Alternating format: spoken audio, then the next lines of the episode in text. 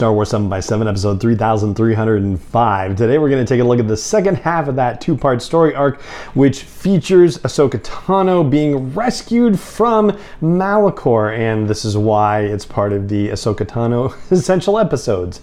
Punch it!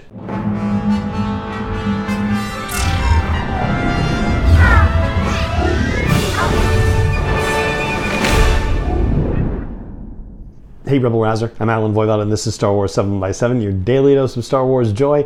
And thank you so much for joining me for it. Again, coming to you from a hotel room in Southern California, which is why the audio is a little bit different here. Getting a little bit of uh, echo and vibration off the walls, as it were. But anyway, we're not here to talk about acoustic qualities. I just had to give you the heads up. We're here to talk about World Between Worlds, which is episode 13 from the fourth and final season of Star Wars Rebels. And if you recall from our conversation yesterday, we were talking about Wolves and a Door and the fact that the only reason that's on the list of essential episodes is because you need that setup to be able to then watch and understand this particular episode. So as you'll recall, the last we had seen Ahsoka Tano was at the end of season two, the Twilight of the Apprentice episodes, where she was seen going into the depths of the Sith temple on Malachor, or according to the audio description, falling to her knees in darkness. And we talked about the fact that we didn't actually get to see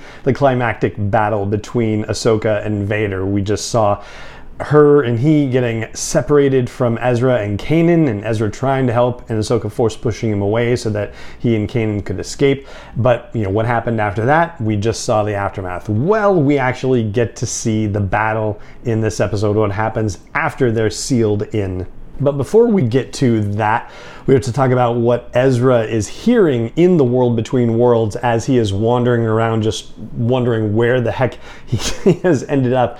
One of the things that he hears is that this place is a conduit through which the entire force of the universe flows, and it's various Jedi that are speaking these things. And one of the voices he hears is Ahsoka Tano's voice, and she says, "Just when you think you understand the force, you find out how little you actually know." And as he's wandering and passing various other portals, he comes to one where the convor Morai is hanging out. And he's like, What are you doing here?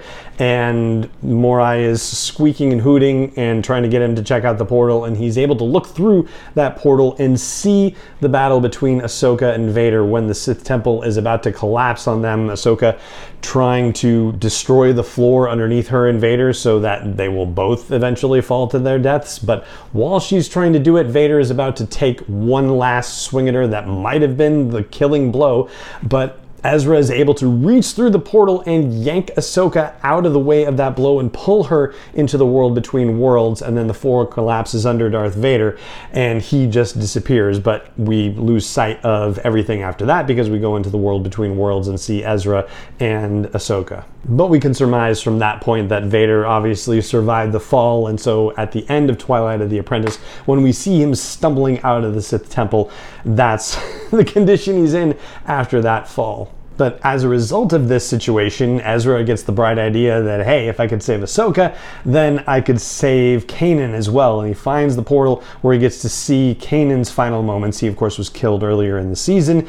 But Ahsoka has to talk him down off that ledge and say, look, if you pull him out of this, then everybody else is going to die. But more importantly, Ahsoka tells Ezra that Kanan found the moment where he was needed the most and he did what he had to do for everyone. And as Ezra lets go of the possibility of rescuing him and just lets it happen, he says that's the lesson and that's going to be important. We'll talk about why in a future episode. And before they can figure out what they're going to do next, Emperor Palpatine somehow shows up from the other side of that portal where they had been watching Kanan's last moments, and he's using some sort of Sith alchemy to try to get into the world between worlds, or at least he's sending crazy blue fire through the portal to attack Ahsoka and Ezra. So that guy Hydan who is trying to break into the Jedi Temple, is having a conversation with Sabine separately yeah, outside of the temple and saying that yeah, well, Ezra opened the gateway, so he's not safe beyond the veil. There's a possibility that Palpatine could get in, but it's not really explained how. I guess just you're supposed to understand that when somebody opens the world between worlds, then anybody else could potentially get in there easily enough. But if it's not open, then it's just really more difficult to get in there or something like that. It's not exactly clear, but for our purposes, for the Ahsoka storytelling situation, Ahsoka and Ezra are running away, and Ezra is saying, Come on, and Ahsoka says, I can't go with you. And so they take different paths in the world between worlds, and the fire is still tracking them both, basically. But Ahsoka is, you know, running back toward Malachor. Ezra says, you know, when you get out, come and find me. And she says, I will, I promise.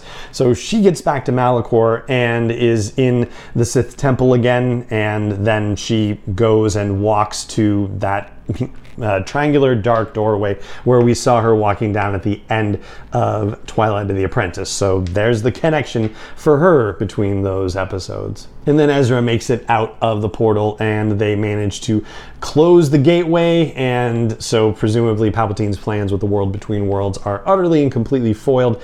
And then the Jedi Temple itself utterly disappears. And that's the last thing that we know about Ahsoka prior to the events of the original trilogy. I think the presumption is, is that when she went back through the portal, that she went in not long after she came out of it, basically. And that episode happened in 1 BBY. So we don't know anything about Ahsoka's time kicking around the galaxy until we get to, oh, what is it? Like, um, nine? BBY or, or ABY, excuse me, 9 ABY or 10 ABY with The Mandalorian. So that's about a 10 year gap in our knowledge of what happened with Ahsoka. Of course, we're going to get some of that filled in with the storytelling in the Ahsoka series, no doubt. But that right there is what I have for you about the World Between Worlds, which is the 13th episode of season four of Star Wars Rebels. And that is going to do it for this discussion of Ahsoka Tano Essential Stories in this episode of the podcast. It just remains for me to say thank you so much for joining me for it, as always. And may the Force be with you wherever in the world you may be. 7 is not endorsed or sponsored yet by Lucasfilm Limited, Disney, or 20th Century Fox, and is intended for entertainment and information purposes only. Star Wars, the Star Wars logo, all names and pictures of Star Wars characters, vehicles, and any other Star Wars related items are registered trademarks and or copyrights of Lucasfilm Limited, by their respective trademark and copyright holders. May the force be with them. All original content is copyrighted by Star Wars 7 by 7 We hope you love it.